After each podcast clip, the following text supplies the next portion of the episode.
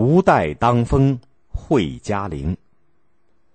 唐代是各种艺术门类空前繁荣的时代，中国的绘画也迎来了第一个高峰时期。据记载，唐代仅有名有姓可以考察的画家就有四百多人。中国画一般可以分为人物画、山水画、花鸟画等画科，其中人物画的历史最悠久，一直可以追溯到战国的时代。经过东晋顾恺之等著名画家的发展提高，到了唐代。人物画的技法已经相当的成熟高超了。唐代最著名的人物画画家就是有画圣之誉的吴道子。他一生主要画以佛道神仙为题材的宗教壁画。他画十来米高的巨幅画像，或者从脚，或者从手臂画起，任毫挥笔却没有半点差错。他画佛像上的灵光，不用圆规，只用笔一挥就画成了。他画人物身上的。衣纹饰带，轻软圆润，似乎会随风而飘动，被称为“无带当风”。他的人物画独树一帜，被称为“吴家样”。画生的成才之路并不顺利，吴道子从小失去了父母，孤苦伶仃，靠左邻右舍的接济才勉强的填饱肚子。邻居当中有一位民间的画工。画的山水人物让吴道子非常的痴迷，他也就天天跟着这位画工学画。画工看见他刻苦好学，就把自己的技艺毫无保留的传给了他。吴道子天资聪慧，勤奋好学，很快就掌握了绘画的基本要领。他不断的向周围的画工、雕匠学习，刻苦钻研，虚心求教，不到二十岁就闻名天下。出了名的吴道子被唐玄宗召入宫中担任宫廷画师，还当上了内教博士。从此，他告别了颠沛流离、浪迹天涯的生活，不仅不再担心自己的衣食，而且得到了优厚的创作条件，可以尽情的施展他的艺术才华。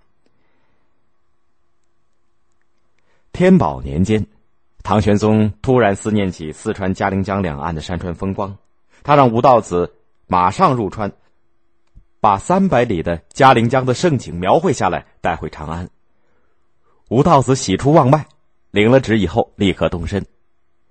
一路上他什么都没画，只是尽情的游玩。那熟悉的山山水水让他感慨、激动、沉醉，千山万壑、万千景象已经全都融入了他的胸中。吴道子两手空空的回到了长安。唐玄宗见了，沉下脸来。吴道子胸有成竹的说：“嘉陵江已经在我胸中了。”唐玄宗半信半疑，命他在大同殿上当即作画。吴道子当着唐玄宗和众多大臣的面，不假思索，信笔挥洒如风卷残云，只花了一天的功夫，一幅嘉陵江三百里风光图就完成了。画面上一座座奇峰峻岭，犹如鬼斧神工，天然而成；又像画家泼墨在纸上，云山烟雨交织一片，分不清是景还是画，使人仿佛融化在山水当中了。唐玄宗看得入迷，过了好久才想起来，叫人把当年大画家李思训画的嘉陵山水图取过来。他仔细的比较了两幅图，赞叹道。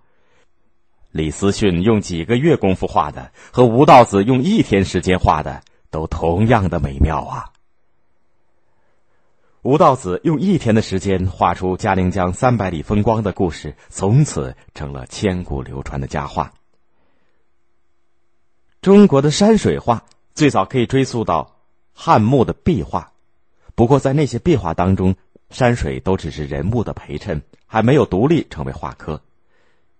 隋代的画家展子虔的山水画很出色，他的《游春图》是保存到现在的最古老的一幅山水画。到了唐代，山水画逐步脱离了人物，成为独立的画科。李思训、李昭道父子则是唐代最有影响的山水画画家，在绘画史上被称为“二李”。李思训继承了展子虔的传统，山水画工笔重彩。他还首创了用石青和石绿两种颜色为主色给山水着色的金碧青绿山水画画法。他的画号称唐代山水画第一，存世的作品有《江帆楼阁图》和《明皇幸蜀图》。李昭道存世的作品有《春山行旅图》。此外，吴道子也是山水画的高手。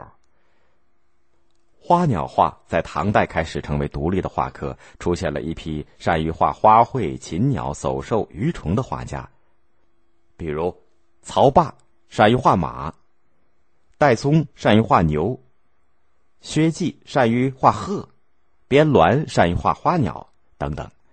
唐代的画家又多崇尚写生写实，所以他们画的花鸟无不栩栩如生，特别是一位姓韩的画家的马和戴嵩的牛。更是被称誉一时，有“汗马带牛”之说。还有一位对绘画发展做出过贡献的，就是唐代的著名诗人王维。王维在诗歌方面最大成就是田园山水诗。王维多才多艺，除了诗文，还擅长音乐，精于绘画，并首创了破墨山水画的技法。这种方法是把浓淡不同的墨色相互的渗透，从而达到了滋润鲜活的艺术效果。作为一名著名的诗人，他画的山水松石不仅比例雄壮，而且富有诗意，使他的绘画艺术境界提高了一大步。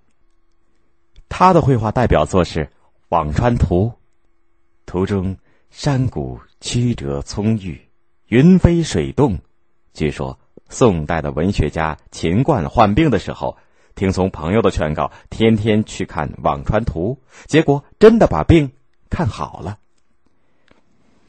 王维是最早把诗和画结合起来的诗人兼画家。宋代的大文学家苏轼称赞他“诗中有画，画中有诗”。这种诗画结合的风格，到了宋代，便逐渐成了我国绘画的主要特征，也使中国画在世界画坛上具有独特的风格。这种风格特征又促进了以后在画坛上占有重要地位的文人画的兴起和发展。